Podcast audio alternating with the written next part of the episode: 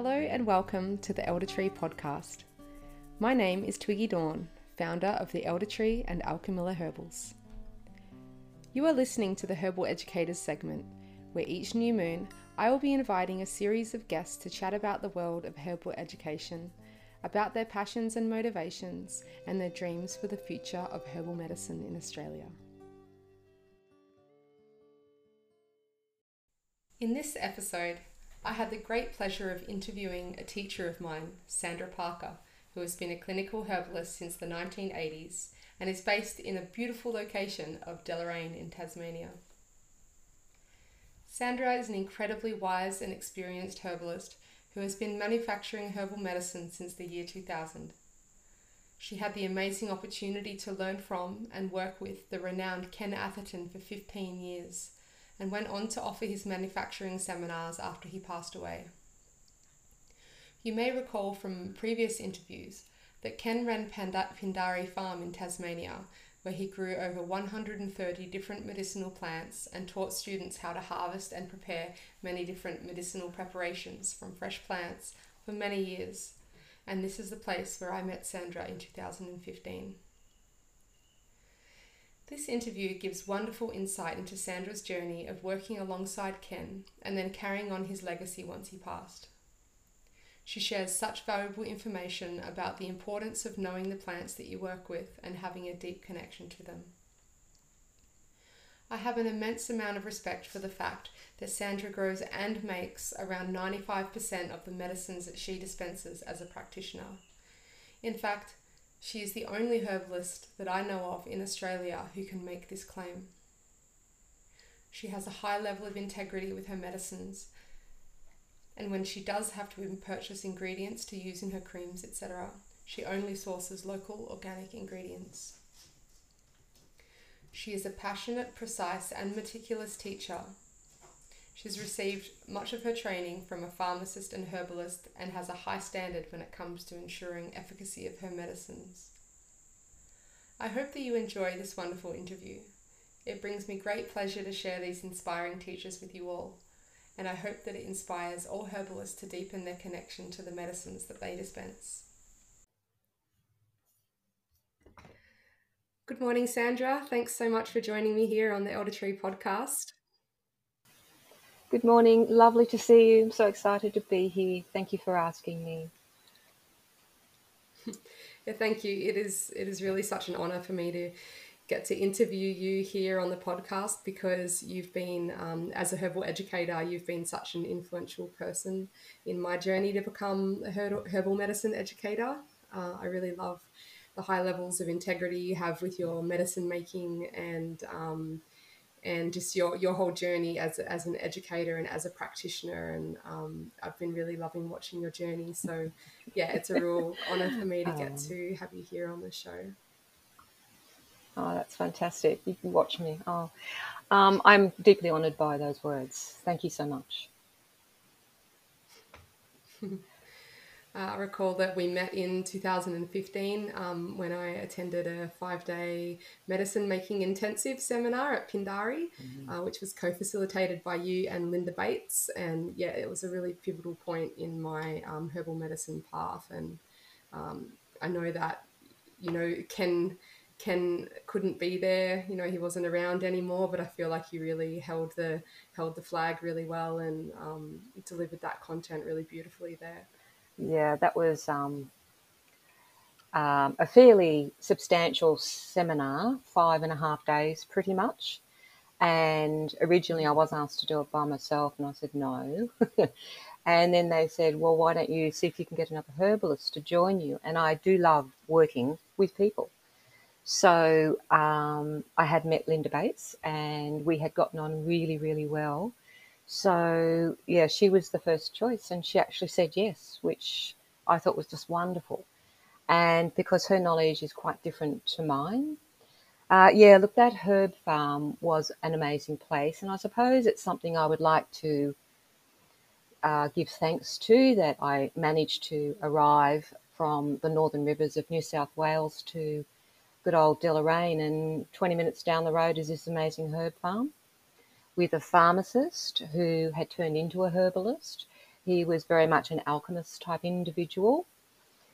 He had put in a huge amount of work, and there was 130 minimum medicinal herbs up in this garden. So it drew people to it constantly. The seminars were pretty much always sold out. We could do 10 people comfortably. 14 was not good, 12 was okay. But I loved being there because I'd spent years going up there learning about the herbs, like a lot of other herbalists. Came out of my course, did things. We had been taught to make a balm with Vaseline, and I just couldn't do that. And I come up there and I've got this amazing pharmacist with astounding amount of knowledge who can teach me all this manufacturing without chemicals. And so I was hooked. When I started doing the seminars, I was stunned at how much knowledge there is there to give out. And so a pharmacist herbalist as an educator and instructor of manufacturing for herbalism is a very rare person. So I would go up there regularly. And one time I missed about 2 years in the 15 years I was going up there. I never did that again, because when I went up there again after the 2 years, more herbs, he refined everything. And so we might start with a certain process, making, say, a cream, and then after a while he'd refine it so that it was easier, less problems with viabilities, growing molds, things like that. And so I just kept going up there all the time. So I was part of the furniture. Yeah, I thoroughly enjoyed it. The learning that he taught people was to think outside the box, essentially. And as a Western-trained herbalist, I found we had a few debates about certain things. And because of his knowledge and therefore my knowledge, we would clash sometimes in a very nice manner. But the end result was he'd always say, well, just go home and try it. Proof's in the pudding. So I'd go home and try it, and it would work. And, you know, but it wasn't supposed to. But I found that to be quite remarkable. So after a while, I just shut up and, you know, followed him around. And I thoroughly enjoyed my time up there with Ken Atherton. He was quite an amazing individual. He wasn't a man for silly chit-chat. If you had something worthwhile talking about, he would. Otherwise, he would say, come here and help me weed, because he needed to do all these jobs. And if you were going to talk, I don't know, about your ex-boyfriend and how he's treating you, he would say, right, we need to, you know, dampen all this down into the soil, and we need to get you working, and we need to change where you are. And I thought, this is really interesting what he's doing with all the people here. Yeah, so to walk into his apothecary was just amazing, the smells. Many people would walk in there and breathe in and just go, oh, I love this. And it was a common thing for us to hear. Yeah, so in 2015, Linda and I bravely went out there and taught the 5-day seminar. I had done so many of the seminars by that stage, I sort of knew them backwards. And so I was a bit of a guiding force with that first one. We had a lot of fun up there. There was some beautiful people. It was wonderful to be in a role that you never thought you'd be in, and to pass on knowledge to people who are passionate, want to know. They want to know when they walk out into the forest what some of the plants are. Are they medicinal? When they're walking along the street, they can discern which plants are medicinal and which aren't. Are they able to harvest them because they're hanging over the fence or they're out in a paddock? So being able to enlighten people to that, and not just herbalists, anyone. I've never, ever said I'd only ever teach qualified people, never. And I think at that time you had no particular qualifications as in formal, did you? No, nothing formal, a driving passion, you know, and self-led education, but nothing formal. And you still found great benefit from it? Oh, immense benefit. It was like the main pivotal point in setting me off in my past, because I'd never had an example of what I'd wanted to be creating until I went there to Pindari, you know, with all of the, like you say, over 130 different medicinal plants, and just the that medicine making space was just amazing. It's very comprehensive, very, and, you know, and the precision, like you say, of that, the pharmaceutical precision of that world, and that, and then the, you know, the, but then with the live plants, because the only teachers I'd had in my life up until that point had been working with the plants from the dried point. So here's your dried herb, we're going to kind of work from there, or your tincture or whatever. And so to actually come and get to be in an environment, especially to actually all be there and kind of staying together and eating together, but to be there to harvest the fresh medicine and to then make the medicine like that, was just absolutely pivotal, because I'd had a dream in my head for years that I've never actually seen any examples. So, you know, and also it's been very formative in my dreaming up of the elder tree vision.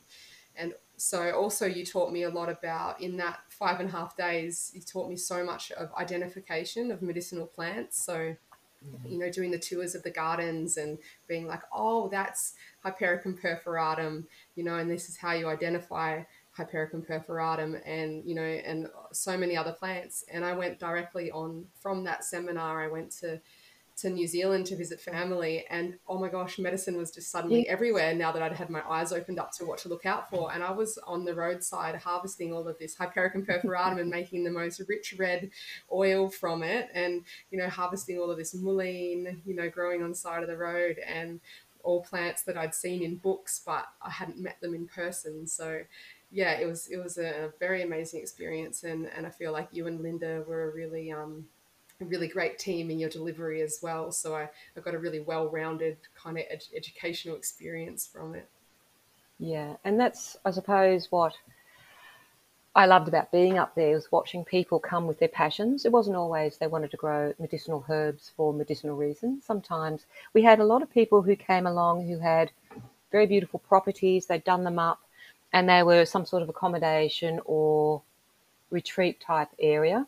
And they'd come up to understand what it was like in this type of garden, what had been created up there, to see if it was matching in or would give them some ideas with what they were going to do with their property.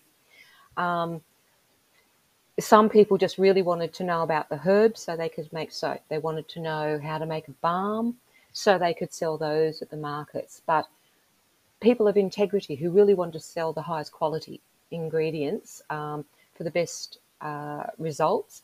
Same as the creams. One particular lady, she had a beautiful property down in South Australia, and she wanted to have all her own creams there that she had made herself from the plants out in the garden. And that wasn't to do with cost, that was to do with the romanticism of it. And she wanted to create an atmosphere. And when you create an atmosphere, people feel it, people sense it. Many times up at that particular herb farm, you go along, sit by someone who's sitting on a rock near a garden, and start chatting away. And, you know, and they'd say things like, oh, I just love it up here. I don't want to ever go back.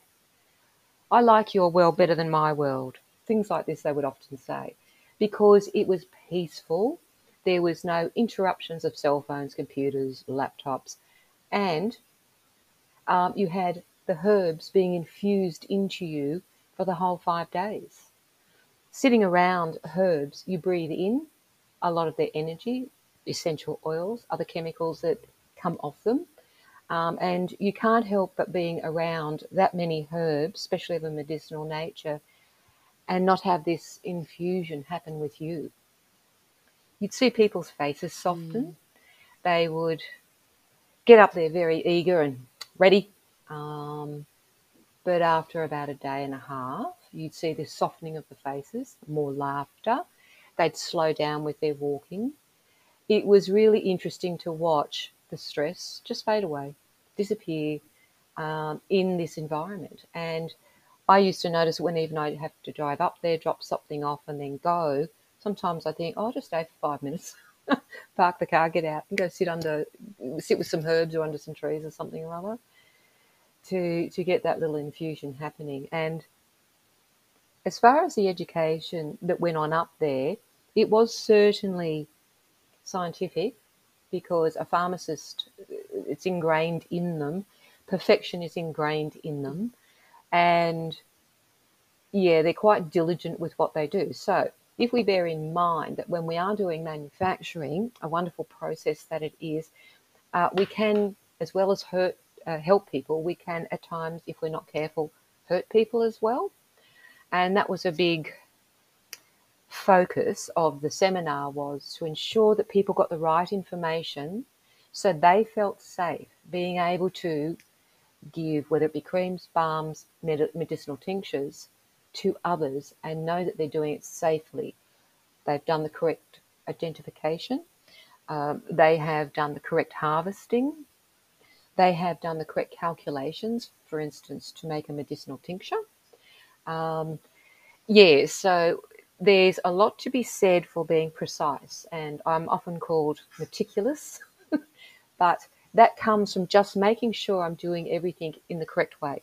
The measurements are correct, everything is correct.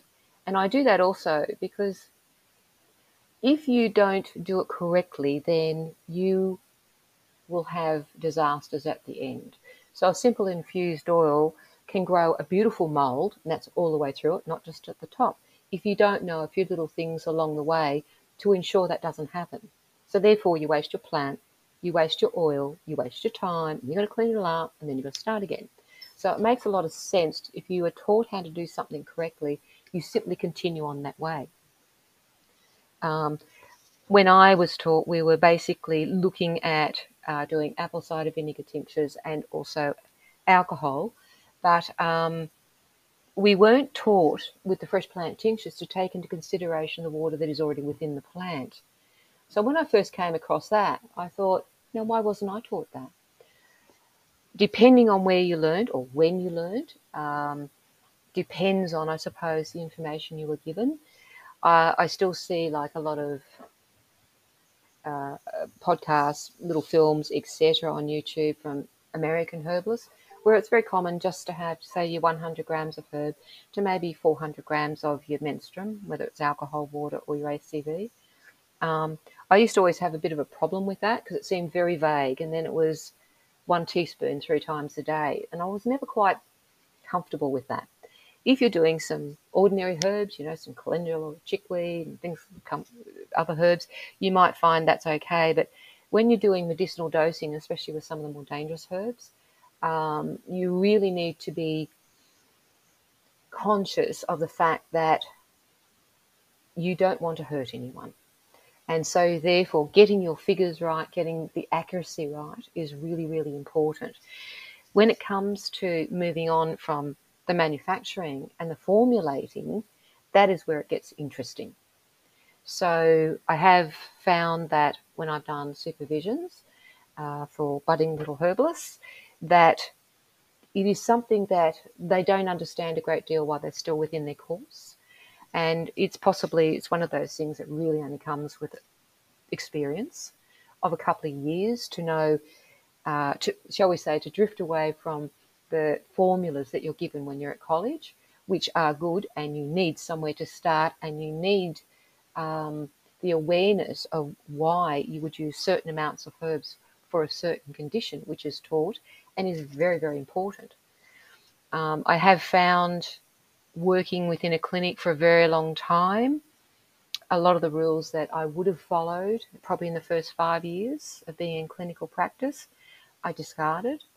And I started doing, I suppose, things more on what I would call an intuitive value, but I never, ever, ever would leave behind the scientific type basis that I've come from, because both do work together. You don't have to have one or the other. Having both together gives you more lateral thinking, and you can create formulations that really are very effective by working with certain herbs. So when you harvest certain herbs, you know how they've grown, you know what energy is in them because you're working with them. So at the moment, for instance, I'm harvesting lime flowers from lindens, Europa and Cordata. I've had to stop because I ended up with really bad sinus problems. So I'm up there in the tree pulling down all these beautiful, like the first leaf, the bract, and also the flower. Well, you're breathing all that in. Then you take it home in the car, so you're breathing it in. Then you take it to the lounge room where you put it out to be dried, and then you're breathing in for the next several days. You can sleep a lot when you do this. 10 hours a night is not uncommon. So having had my son here recently, I said, well, you're going to sleep well for the next few nights. We were waking up at 9 o'clock in the morning, drowsy. And at one point he said, when is this finished? I would like to go back to, 7, 8 hours sleep. So I know that particular harvest from that particular tree at that right moment in time, that day, was a really potent harvest. So you get to understand more about what you're dealing with when you are harvesting the plants, so that when it comes to manufacturing or formulating, you've got a very good idea of how these herbs work. You don't always need to actually taste or drink some. You can just be around them. And so that's what I was alluding to before with being up at Pindari and having so many days in a row. It's like an osmosis, this infusion that happens with the herbs. You really get to know your herbs quite well when you are dealing with them yourselves. And a lot of people, I suppose one of the things most people want to know is where to start. And so my suggestion is, and everything I say is just a suggestion, that they start with a few pots, put a few herbs in.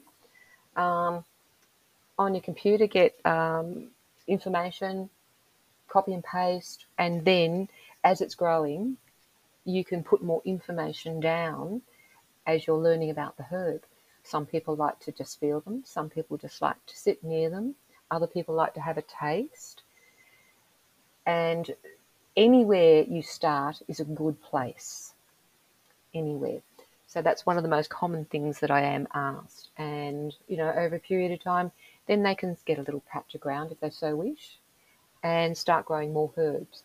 And I think it's one of the greatest delights for me is when other herbalists start growing their own herbs, and then they're firing questions at me through, emails, etc., about what about this and how do I do that? I love it. I just love it, because I've always feared this portion of growing our herbs, processing, manufacturing is starting to die off. And that would be a big shame for many, many reasons.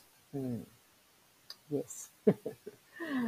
Yeah, I'm totally with you there. It's so important to have a connection to the plants, and especially for you with your dispensing, when you're giving a medicine to your patients, then you know exactly where that's come from, exactly what you're giving them. So I think that's really, really important. And you're right, it is it has been steadily a bit of a it's falling to the wayside, that way of making medicine. There's a lot more, the average kind of herbalist and naturopath in Australia now is getting in kind of bulk buying in, tinctures and capsules, and kind of having them made somewhere else, which is, they're very, they can be still, like MediHerb, for example, has a really high level of like testing all of their batches and, have a really good efficacy and everything. And so the medicine works, but then it's just a completely different thing entirely to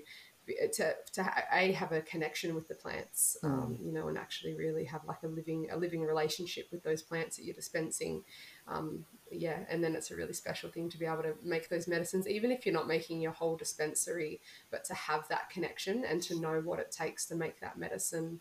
Even I'd like to see that become more, more normalized, because my manufacturing experience at university was very different to my manufacturing experience with you at Pindari. We were literally in a room with no windows in the city, and just with a wonderful teacher. We had a really wonderful teacher who was growing his own medicine, but we couldn't go to his farm. But in the actual room, it was all just dried herbs that have been grown God knows where, that have lost already so much of their vitality before we're even making anything from them. So and that's kind of you know, the level that's being taught. So yeah, I would love to see more spaces like the Pindari open up, and more teachers like you, you know, happening, which I feel that there is a slow resurgence of that. It's just kind of, we've been watching the steady kind of the loss of that over the last 1 to 2 decades especially, and but I do think that there is a next rise coming. So I've been really observing that and seeing a lot more people kind of waking up and wanting to get more connected to their medicine. So yeah, that would be, totally hear where you're coming from with all of that. That would be something I would absolutely love to see, is whether it's, you don't have to have things exactly the same format, but certainly having those immersive type workshops of several days, excuse me, included with any courses would be just fantastic. Speaking to someone recently, they said that their course was all online, and so it was all distant ed, and she said she couldn't work that way. So many people have different ways of learning. I couldn't personally do just distant ed. I'm one of those who likes to be in a classroom. I need everything around me, the voices, the everything. Speaking of what you were talking about before with people to teach, it's one of those things, you have to live this for a period of time to really be able to transfer that knowledge. It's nothing amazing as far as the knowledge goes. It's just a little bit of awareness. So when I was thinking about this yesterday evening, so our sun's setting about 9:30 here at the moment. So about 8:30, I was wandering around. We've got beautiful dim light. And I walked into my bedroom and I can see the lemon verbena. Then I can look over to the side and I see the beautiful poke root that's taller than me in its first year. And then as I look over further, you know, I can see, you know, all the echinaceas and the podophyllum that died on me. You know, if I walk out the back, you know, I've just got this beautiful area with so many herbs. And at the moment, the marshmallow has just grown exponentially in the last week or two because the weather has warmed up for more than one day. And everywhere I go, there's all these beautiful herbs around. And, yeah, I find it a wonderful way to live. Absolutely wonderful. So people to teach this sort of thing, they need to be, I think, it would be of advantage if they had this type of lifestyle as well. It's not absolutely necessary, but it's certainly closer to nature, and that's what most people want. I think when I first went up to the herb farm, because we had been taught, so I was taught herbalism in the mid-'80s, we all had to grow our own herbs. It was just what you did. And I found when I went up to the herb farm the first few times, a lot of herbalists didn't know what the herbs were, which I found quite interesting. And I'd ask them, you know, was this part of what you were required to do within your course? And they'd say, no, it was optional. And so fairly simple herbs they weren't all that familiar with, which was a bit of a shame. There is certainly areas where our dried herbs are useful, without a doubt. Some herbs do need to be dried out nice and slowly so that certain chemical compounds are formed. Others, when they're dried out, deteriorate. So there's lots of different areas that herbal medicine can be utilised. And I've never been much of a herb tea sort of practitioner, but in the last 2 years, I've made up a few herb teas and been absolutely astounded because people really like teas. And so I just thought, okay, well, next harvest season, I'll do herbs for teas. All gone within 6 months. So this year I've done a lot more. And as soon as I started had them dried, people were turning up and they needed them. And it's interesting how much, and I think also it takes away, I want to have a cuppa, but I don't want to have a coffee, and I don't want to have a real tea, and I don't want to have, say, hot chocolate. It gives them something else to drink. When I go and do little seminars and things, I'm always off doing little bits and pieces. I take along my own lemon verbena. and 9 times out of 10 it's fresh, because we do most of these things in summer. And I'll just drop the leaves straight into the hot water in the cup, and then the smell goes through the room. And everyone is stunned by the beautiful smell. I've often found that I find it quite amusing. And I sit there and say, well, that's what happens when you use fresh herbs. And, oh, there you go. Have you got any? Yes, I have. And I actually allow people to come round and just pick some herbs. They want to take them home, you know, want to see what they're like. Anything to get them moving towards looking after their health, just that little bit more in small ways, which is really important. The environment that we work in, it's the connection of the plants that we have such, the connection of the plants that we have such a strong bond with. I can recall one time there was a lot of pulsatilla up at the herb farm. So during the seminar, Ken had said, right, we're going to harvest pulsatilla. So we all go out there. We get chopping boards out. It's a very fine plant, so you don't put it through any sort of equipment. You just use a wooden board and a big knife. And there was 4 of us with big wooden boards chopping away happily. And then it happened. People started reacting to the natural chemicals that were being let out from this herb. Several people started proving the remedy in a homeopathic sense. So that was all to do with the sinuses. So it's not just a female herb. And some people had to get out the room. We had to get out some peppermint and some eucalyptus to wave under people's noses. Some people were fine, didn't bother them. But those that did get bothered, they really had to get out the room. And Ken stood there and said, you see, everyone always asks me, how did the eclectics know what the herbs did in the body? Just by being close to them, doing things with them, you start to pick it up. Not all responses with our herbs on a physical, energetic level were as strong as that. But it certainly was interesting that the people who did react had sinus issues. And that's where the problem was. They were having sinus issues immediately and had to get out the room because headaches were starting. And that's just another example of being in and around an environment and learning from it. Because that had always been one of my questions. How did they know what herbs to use for what ailments? How? Observation, being around, beautiful. Within the environment. Slap it on, see what happens.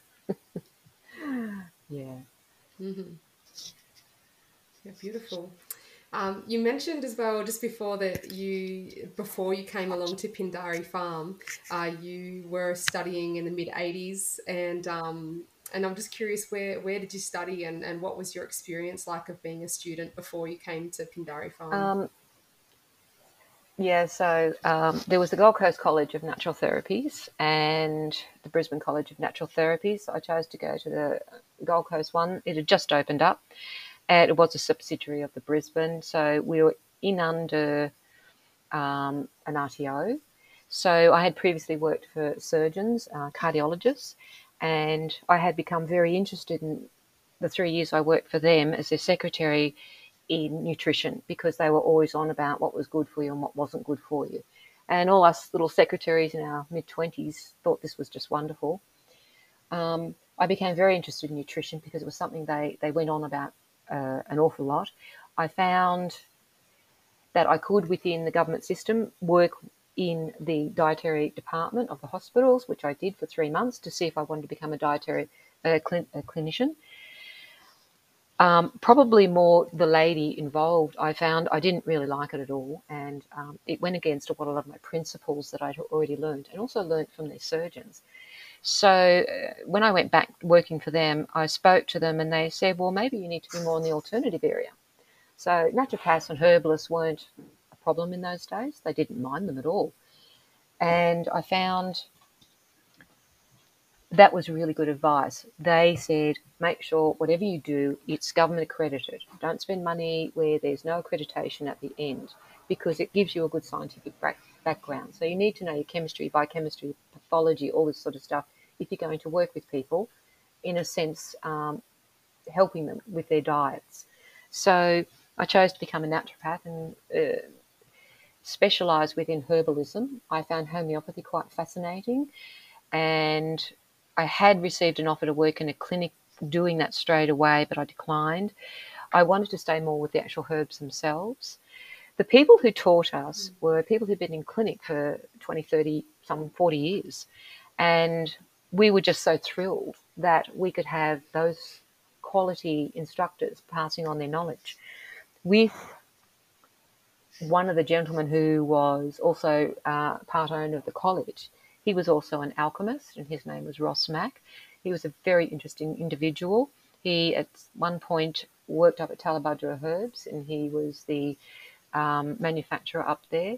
He was the one who introduced us to a Soxhlet extractor, and also the amazing energetic vibrational remedies that you can make, which was all very fascinating.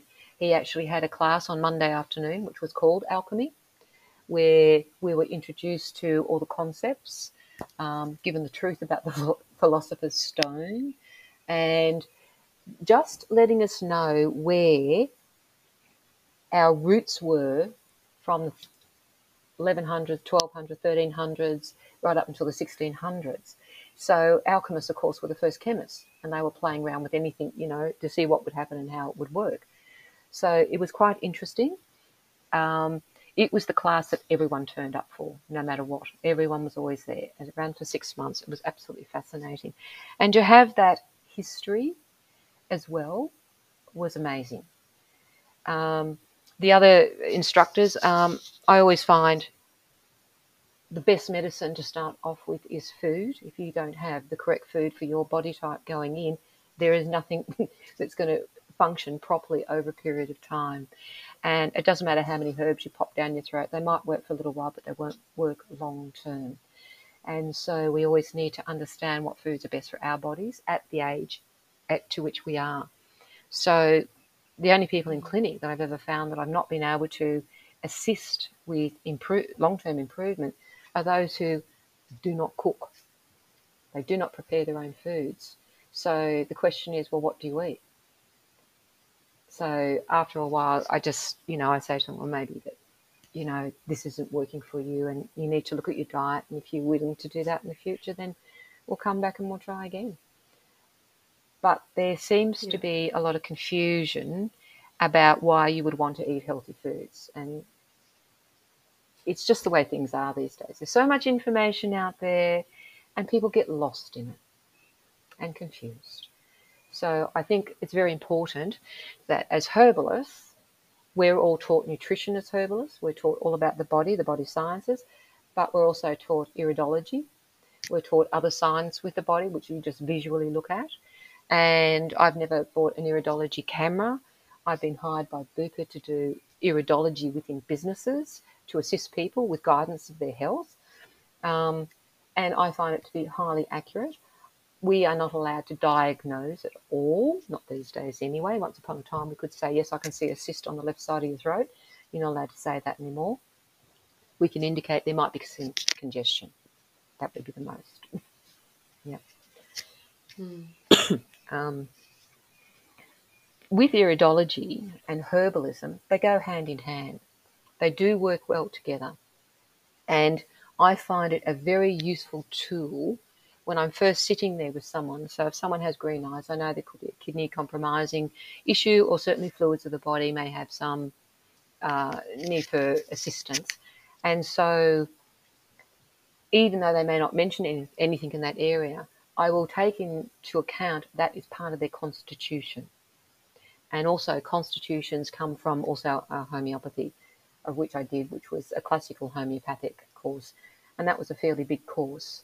But I didn't ever actually just work as a classical homeopath. I utilised herbs and homeopathics together. And that was another area up at the Herb Farm with Ken Atherton that we had interesting discussions about, which was you do not put homeopathics and herbal medicines together. His suggestions were, yes, you do. And who says you can't? And I said, all the homeopathy people. However, he said, try it, see what you think. And I did, and it worked. Mm. So it in the end, when you work in clinic, it's really important that you make things as easy as possible for your clients. If you get too complex, they get lost. If you make it fairly simple and easy for them to follow directions, they're likely to be compliant and therefore follow through and reach the degree of healing that they're after. Yeah. So, yeah, the teaching was good. I enjoyed it, and it was tiring, but it was good. And we had all sorts of things. We had to go out. We did bark flowers. We had to get out there in botanical gardens. We had to choose flowers. We had to make them out there. We had to grind up eggshells so we could put it into the Soxhlet extractor to make a calcium homeopathic. We had to grind up oyster shells, calcarb. We did all sorts of things like that. And that really gave you a sense of where you were going to be heading and working within the future, the hands-on side of it. Mm. Yeah, I was. It was in my first year of uni that they took out the homeopathy teachings out of uni, and in fact, they closed down the homeopathy degrees as well, which was a really, really strange moment in time. Yeah, we had. And yeah, also hearing what you're saying with the importance of nutrition, and you know, where like that's another form of herbal education. You know, with you like as a practitioner, you know, with your patients as well. Like it's not just like, oh, you've got a problem, here's your remedy, now go home. It's also like education is a really big part of being a practitioner, isn't it? Is educating those people on how to eat, you know, in the right way for them, for their constitution and their age and everything, like you say, and, exactly. and educating them on good ways to live. And, you know, so that's something that you can get when you have a longer consultation time than the average GP doesn't really get to give that kind of real thorough lifestyle advice. And in fact, they're not even really trained in that, trained in nutrition and trained in, full kind of lifestyle assessment like that. So yeah, it's such an important part of being an effective practitioner, I believe, is being educational for your patients and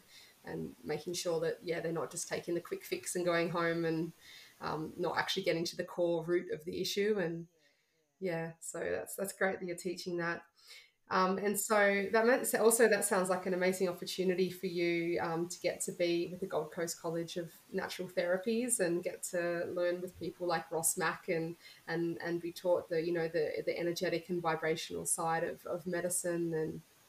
And I also know that Ken Atherton as well had quite a focus on, although he had the pharmaceutical background, he also was quite into plant energies as well, wasn't he? And this kind of spirituality of plants. Yes, he he was interesting in that aspect. He said there was an interesting thing that happened at one of the seminars. There was a lot of very spiritual people there, and it was fun, it was relaxing. And one day, so we used to have a room that we're in with a great big glass window where you'd look straight out over to the garden, and we all got up. He'd finished doing a talk about something. We all got up and were about to head out the door to get into the garden, and he went, "Oh, my God," he said, "all the sprites are here." People looked at him, and he said they were all lined up down at the bottom of this great big glass window, and, of course, everyone turns and looks around. No, we can't see anything. And he said, they're all there watching us. He said, "This is amazing." And he was getting some interesting looks. No one really said anything. Okay, right. And it's not that we didn't disbelieve him. We believed, but we couldn't see it. So, and he looked at us all and he said, "Yes, I know. People used to say this, and I used to look at them just the way you're looking at me." And so we all went outside. We all wanted to see them. And a few of us came back with a similar vision, I would call it, which was, you know, when you see, say, a comet and it's really round and bright where at the head of it, and then it has a tail that tapers off, so it's no longer as bright. And they look like that going around plants, and some were different colours. And it was like little energy balls moving around. And so several of us got back together and I said, "Well, I don't know, but this is what I saw." And we'd all seen a similar thing.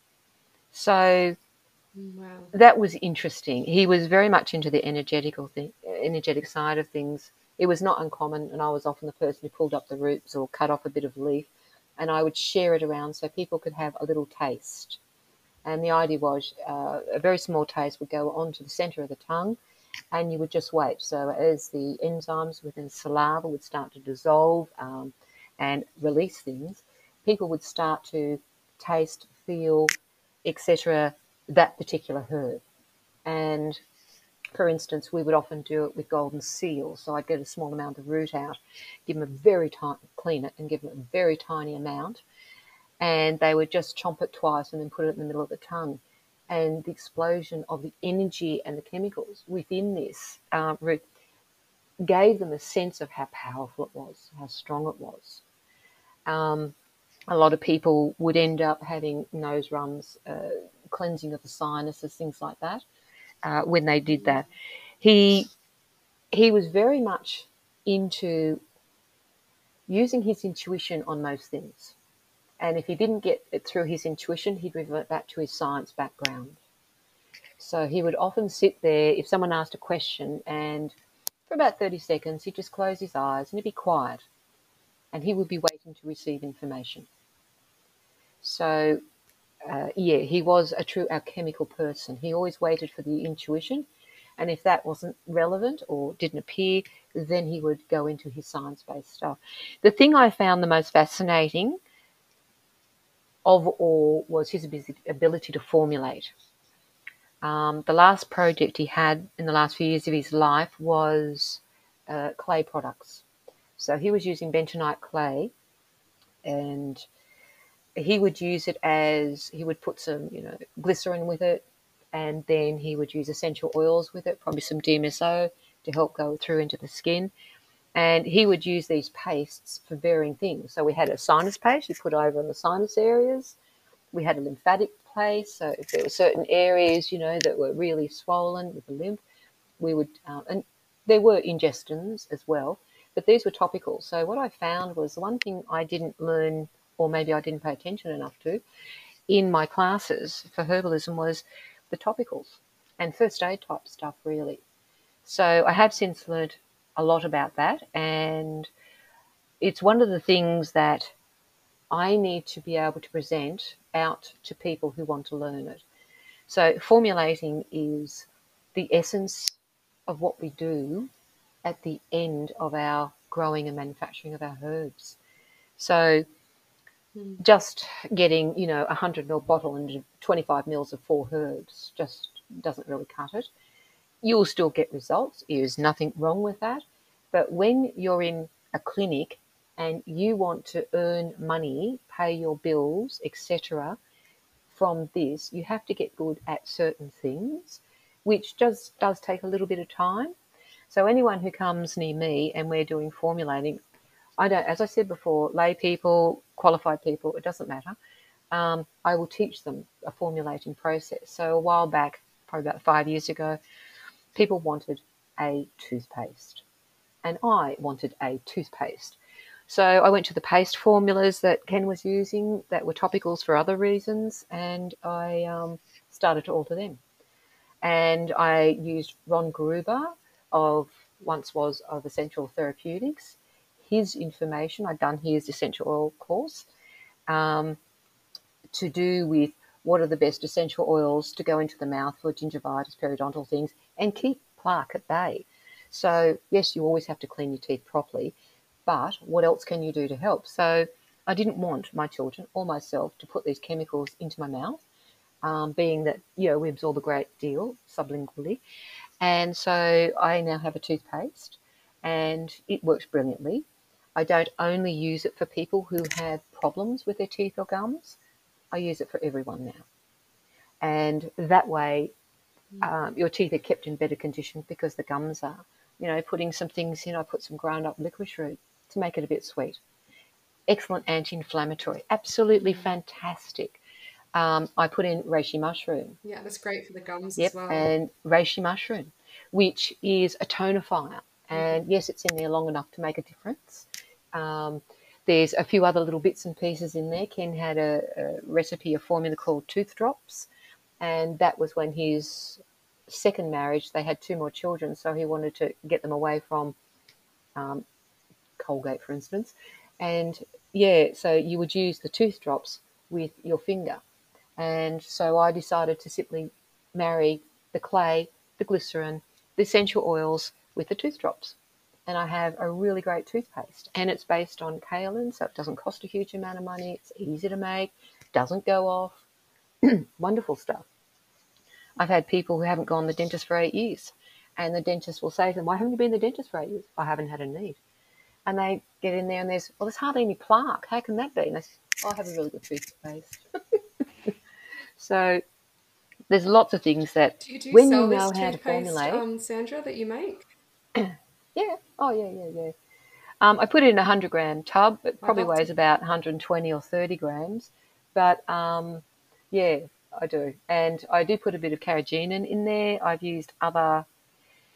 I've used agar, and I've used, which didn't work well, because you've got to have things that don't grow bugs very good. I had several other gums that I tried, xanthan, but I did find the carrageenan is the best, which is a type of seaweed. And I find it interesting that as soon as people try it, they never go back to other toothpastes. So, yeah, It's wonderful to be able to make up things, and things recently using clay products. And this is something I haven't taught because I've only been playing around the last few years. With clay products, we can do a lot of things. So I make up a clay mask that is really good for just cleansing skin, also if they have acne or other problems.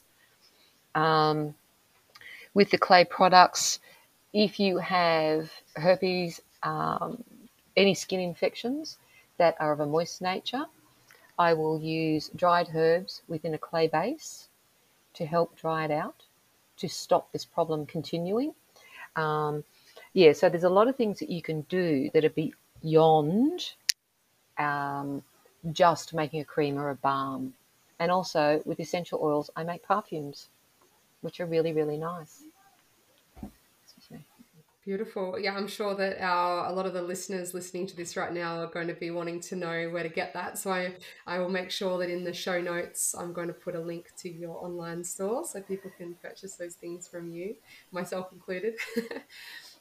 So I just want to know what inspired you to want to start teaching other people herbalism, and also what have been some of the hidden and perhaps unexpected gems in becoming a herbal educator? Essentially,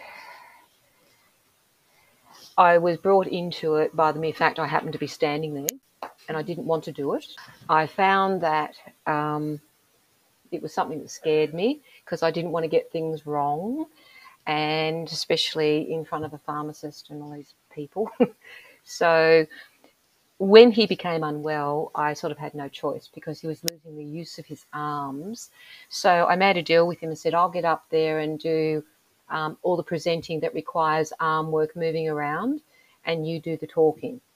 And my thing was, if I lose my concentration, I forget where I am, I may make a mistake. And so for me to be nervous, to present initially, and also be making something, I found that a little daunting, so a bit of an introvert here. What I found was when he would do the talking, I could completely concentrate on what I was doing. And so this happened for about 3 seminars, and after that period, I was fine. The fear had been negated, which was wonderful. So I'd been put in a position that I could cope with and then be able to present. And I can tell you, my darling, when you guys first rocked up in 2015, it was Linda and I's first seminar there, some of us were a bit nervous. But because I'd done it so much, the knowledge, I took on the expectation that it was going to be absolutely fun. And, we'd have great people within the seminar that we would all be able to get on really well, enjoy a joke, and have fun within the learning. That's how I got into it. It was sort of like default. And I laugh now because I have taught so much and I have absolutely no problems getting up anymore, doing that sort of thing and being able to concentrate. So the gems are that, one, I was able to do it. Two, I'm able to pass on this information because I'm able to do teaching now without the fear of mucking up. And I have learnt we're all hard on ourselves at certain areas at certain times. And if I muck up, I'm allowed to. I'm allowed to make a mistake occasionally. And if someone presents it to me, I think, great, thanks for letting me know. So, yeah. Other gems, essentially watching people start up their own businesses. So I often do mentoring for people who've been within a course. They've started doing, they've had an opportunity come up, they've started doing formulating, they're going to, say, they've been asked to, in a remote area, do creams, etc., for accommodation. And so working with them to formulate, working with them to ensure that it doesn't go off, that they won't have the embarrassment of that happening, which ruins your reputation straight up. If you have a cream that goes off, people won't come back to you ever again. So knowing the correct way to preserve without chemicals or the vast array of preservatives we now have available. But the watching of people doing what it is they love and want to have this passion fed is probably the most important thing. And I really like it when people come to the garden and they enjoy being around the herbs. And I've never seen anyone in any of the herb gardens that I've been in and taken people to that has not thoroughly enjoyed it and found it wonderful, just wonderful. Yeah.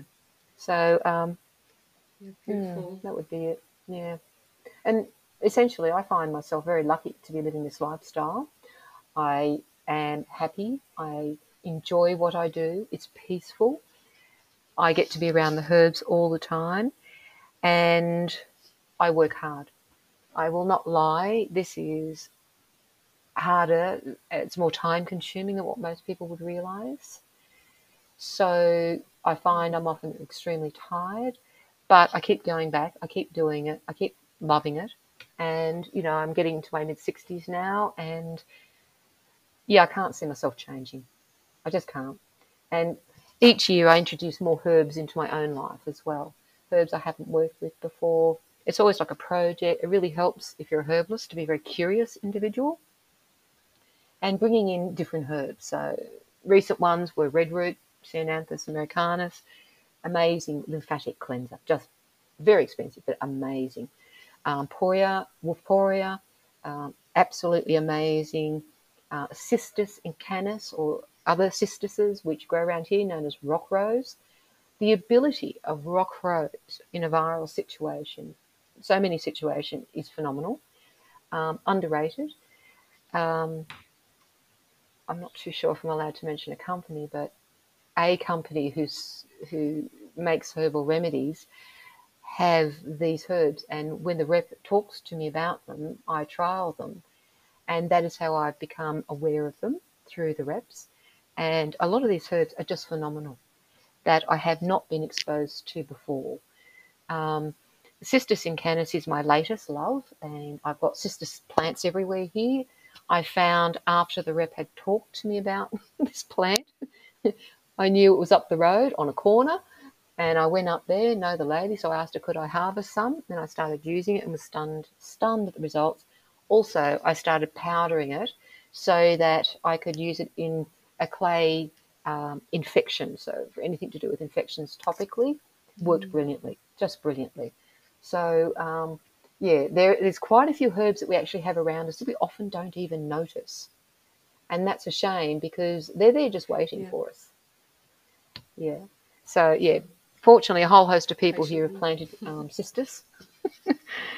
I have also an Alembic copper distiller. So my first knowledge of cistus was when formulating for my beauty creams. I wanted to use ambergris, which is a plant. It's also called labdanum, and it's also a rock rose. So I searched around, and lo and behold, they're there at Bunnings, so I bought some. With my distiller, I'm able to make essential oils. I have a 10-litre one, It is a beautiful piece of equipment. I absolutely love my copper distiller. I've had it now for about 3 years. It was a gift from my children. And I've made some beautiful lavender. I've made lemon verbena, essential oil and hydrosols. I adore hydrosols. They are just fantastic. I've done honey myrtle. I've done a type of gum and a type of tea tree. And they are just, the potency of a fresh oil, a fresh essential oil is amazing. Our essential oils are getting much dearer these days. People may have noticed. And there's a lot to do with lack of supply. There's some MLM companies that buy up a lot around the world. We are having issues with climate. And about 5 years ago, I was actually told, and I can't confirm if this is actually going to happen, but I was told that a lot of the plants within Europe area are not doing too well. So the ones that we would get our essential oils from because of the dramatic changes with the climate. And that Tasmania was one of the more stable places as far as climate goes, and that we would probably become an essential oil island, that we would make a lot of essential oils growing the plants, to which I thought was just wonderful. I haven't heard anything else since about that. So, but if you think about it, it's not a bad option. We have amazing soil here. Compared to a lot of places, our climate is much more stable. I hear up in northern Queensland, massive flooding again. Your plants die if they get flooded.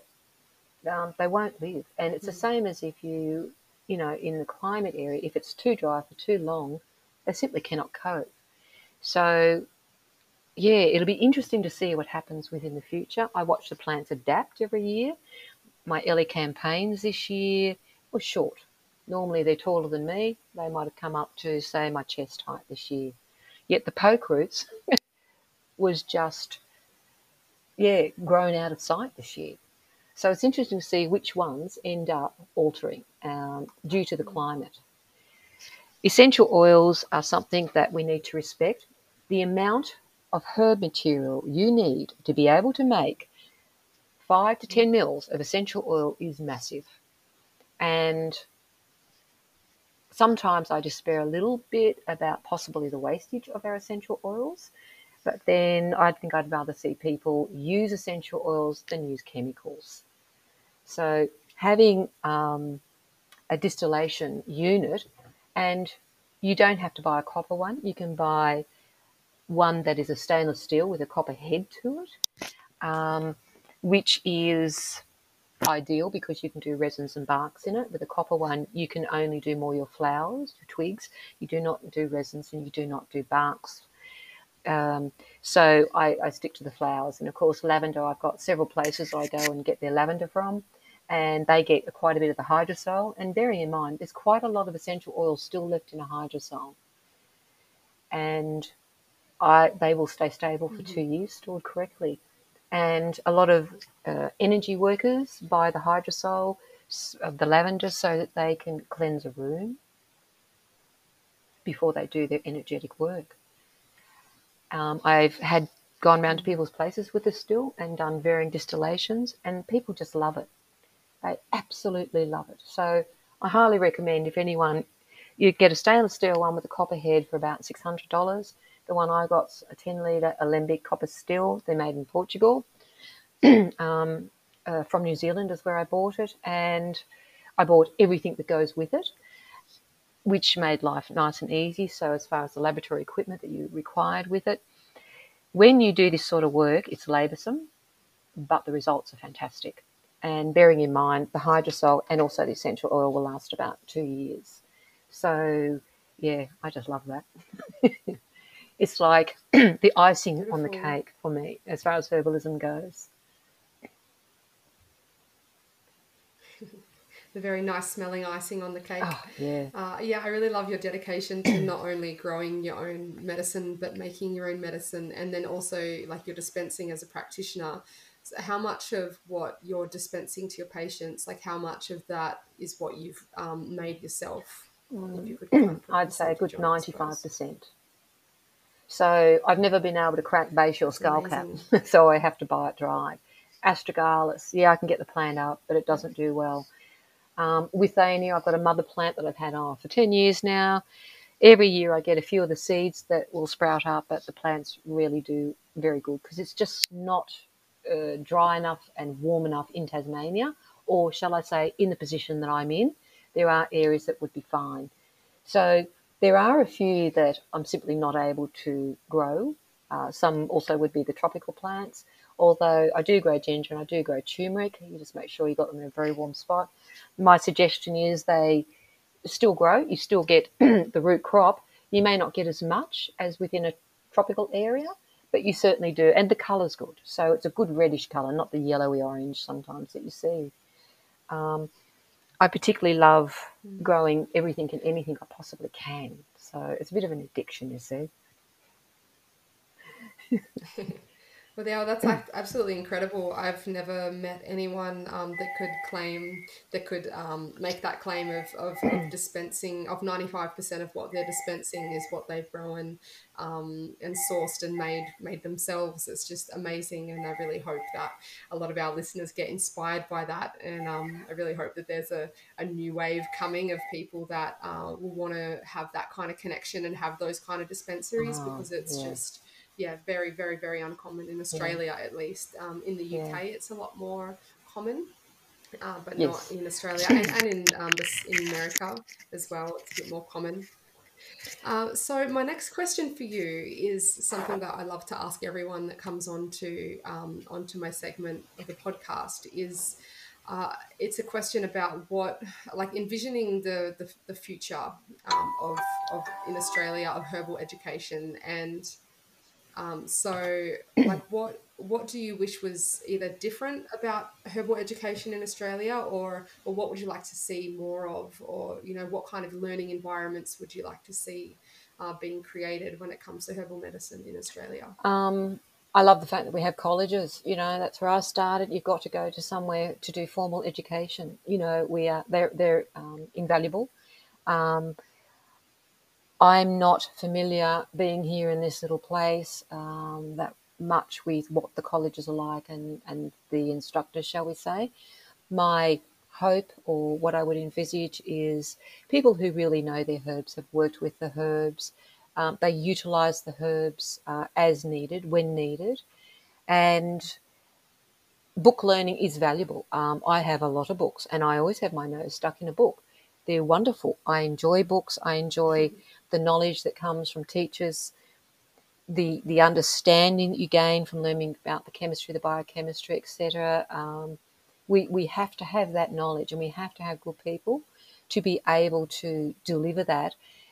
When it comes to, that's more the scientific realm, when it comes to more the practical and or intuitive realm, I think that's possibly dependent upon the instructor that you would have.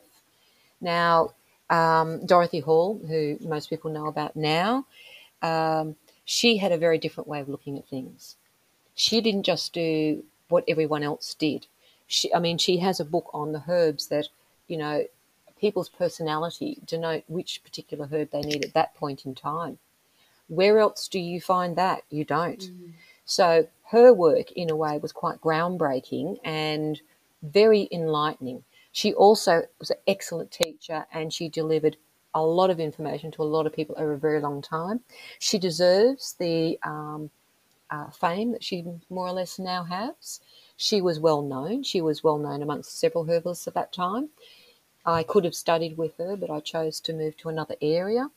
I'd had enough of Sydney, and I didn't want to be in the North Shore. She'd gone there.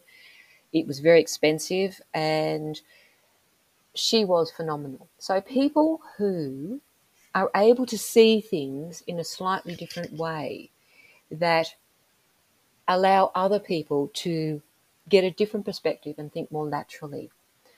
Now, our books are important, and we need to follow that. But also... when it comes to dealing with people, everyone's not the same. The difference of the human constitution is just massive. So, and the way they think, and the environment they live in, and what is happening around them on a personal, emotional level.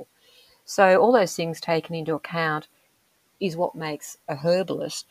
To have teachers to be able to guide you in those aspects is really good as well. So it's an all-encompassing area that I doubt one instructor could do, but we need many instructors, and they work in the areas of their expertise to enlighten those who have come to learn, whether it be more the energetic side, whether it be more the scientific side. Personally, I think both marry together quite well. One does go with the other, and a lot of people might disagree with that. But living the way I have in the last couple of decades, my belief is we can happily marry the two together. So, yeah, learning from a variety of people is probably the best thing, I would say. Look, even after all the experience I've had, I still go to other practitioners, other herbalists, manufacturing. I went to one in Sydney a couple of years back. Do I need to know how to dry herbs out, grind them up, put them in a capsule? No. Did I do it? Yes. Did I enjoy it? Did I get to meet other people, other practitioners? Plus the lady who was presenting, it was just lovely. She had a very traditional way of doing things, which I just loved. And every time you go to a different instructor, person presenting, you do learn something different. And it adds to your knowledge and to your abilities over a period of time. I think the worst thing that anyone can ever do is think they know enough and they should stop learning. So education on all levels for as long as you are a herbalist is a really important thing. There's some seminars and things I've been to that I might have only learnt one thing in that weekend, but that's added to the 100 other things that I have learnt previously. And sometimes people say, how do you remember all this? How do you know all this? And say, well, I go off and I do a lot of things. And if you learn things slowly and repetitively and you put them into practice repetitively, it becomes part of what you are and what you're doing. So, yeah, I believe that we certainly need our colleges, and we certainly need people who are able to, in the areas of their expertise, give out great information so that students become well-rounded, and then they can possibly know which area they may venture into. More scientific, more energetic. Maybe they want to go into the flower essences or the homeopathics because of the vibrations, and that's where they work, and that's where they work the best.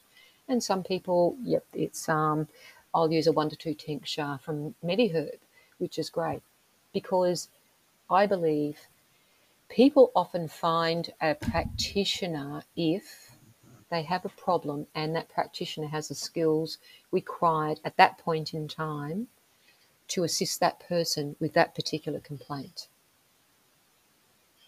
There are times when you may need to move on to a different practitioner. Once you have worked with the initial practitioner, you may then need to go to someone else for another type of perspective to do with the healing that you're after.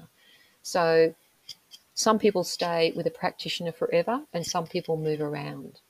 And my view is when people ask me questions about where they should go, what they should do is you go to where you're drawn to. Where you feel quite drawn to go, you go there, because that's your intuition guiding you, or whichever word you want to use for intuition, guiding you that, you know, you sort of might need to be over in this path at this point in time. And always remember, things change. You change. Things change. So keep changing with them and learning more. The best thing you can do with your life is learn more and more and more and more. And you meet wonderful people and you learn so much from them too.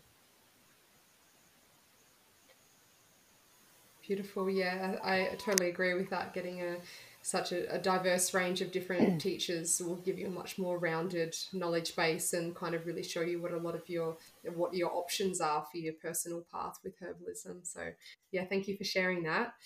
And we're pretty much out of time today.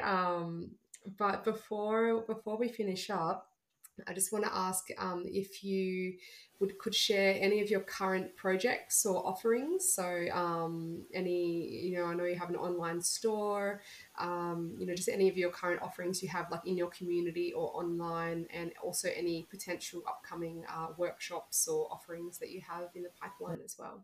So normally I would have a little bit of a list for you of what would be coming up. So I do a lot during November, December, January, February, because the herbs are there. When it comes to winter, I do a lot of things to do with throat sprays and to do with herbal remedies and varying things that happen within winter and how to keep nutrition up. Because we've had a certain virus around and it has become fairly full on again, and when I'm working with people, we are very close to each other. I have no wish to catch this, and I have no wish, if I have it without knowing, passing it on. So it has been my decision since March 2020 to leave the workshops alone at this point in time. Every time I start to pop my head up and go, right, I'm going to start doing something now, we get more outbreaks. And so this is teaching me a lesson in patience, to say the least, and budgeting.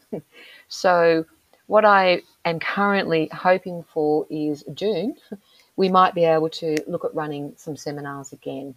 And depending, there is a huge interest, and I have an expressions of interest list with hundreds of names on it.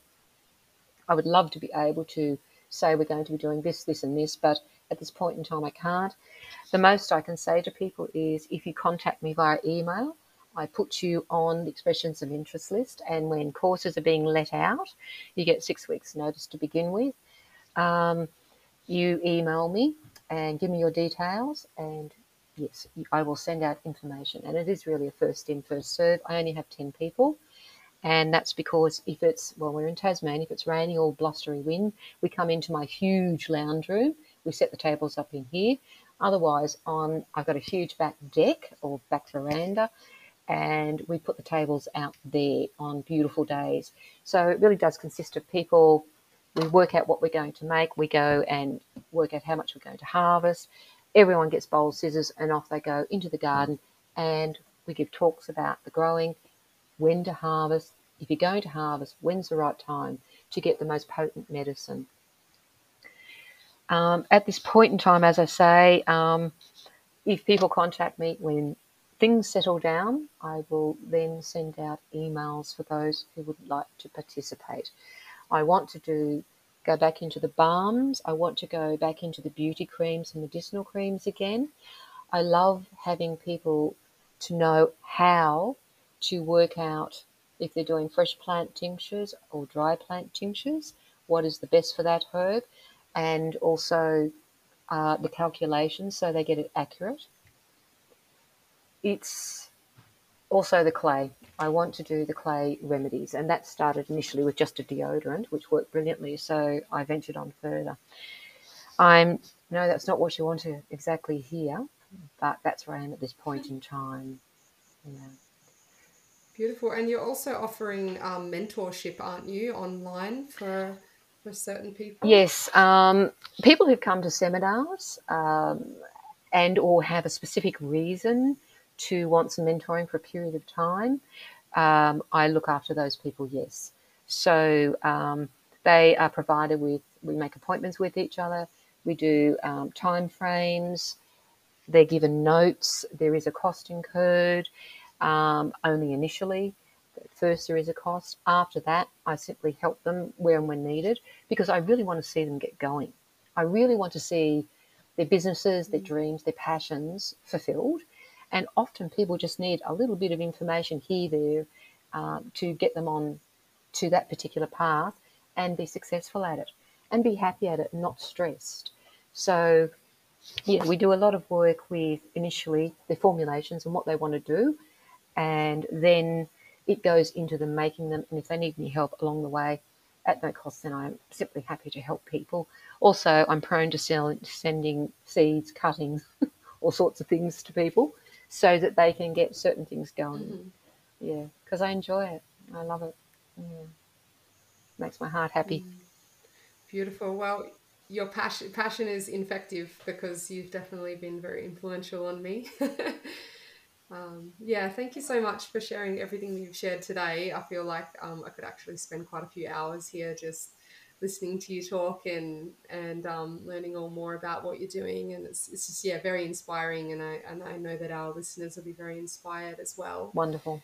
So, yeah, I just want to say thank you very much for coming on the show with me today and for sharing all of your amazing wisdom and experience. Yep. And may I thank you for the first time that I met you and spent 5 days with you, to where you have come now. This is what I'm talking about, the jewels, you know, the gems that are part of, I might start something off, but then you pick it up and you go and you put your spin on it. You put your specific brand of what you're doing. And it's, you're one of the people that I look at and go, oh, that was great. Look where she is. Look what she's doing. And you also have the same passion. You want this to stay alive, this knowledge. You also want others to be taught and to benefit from it. And that's the highest ideals that we tend to have. Essentially, as I've said for decades, don't let this information die out. So I thank you, my girl. Mm-hmm. I really do. And I hope there has been some inspiration for others to start planting your herbs and enjoy that process. Yeah. Thank you. Mm-hmm. Thank you very much, and have a beautiful day, and I hope you get more rain there. So do I. Thank you. Thank you then. All right. Bye-bye. Bye. Thank you so much for listening to the Herbal Education segment of the Elder Tree podcast. Stay tuned every new moon as I interview amazing and inspiring herbal educators from around Australia. To find out more about the Elder Tree, you can go to our website, which is theeldertree.org. And through our website, you can subscribe to our mailing list. You can also follow our journey on Instagram and on Facebook. Thank you again so much, and have a most wonderful day.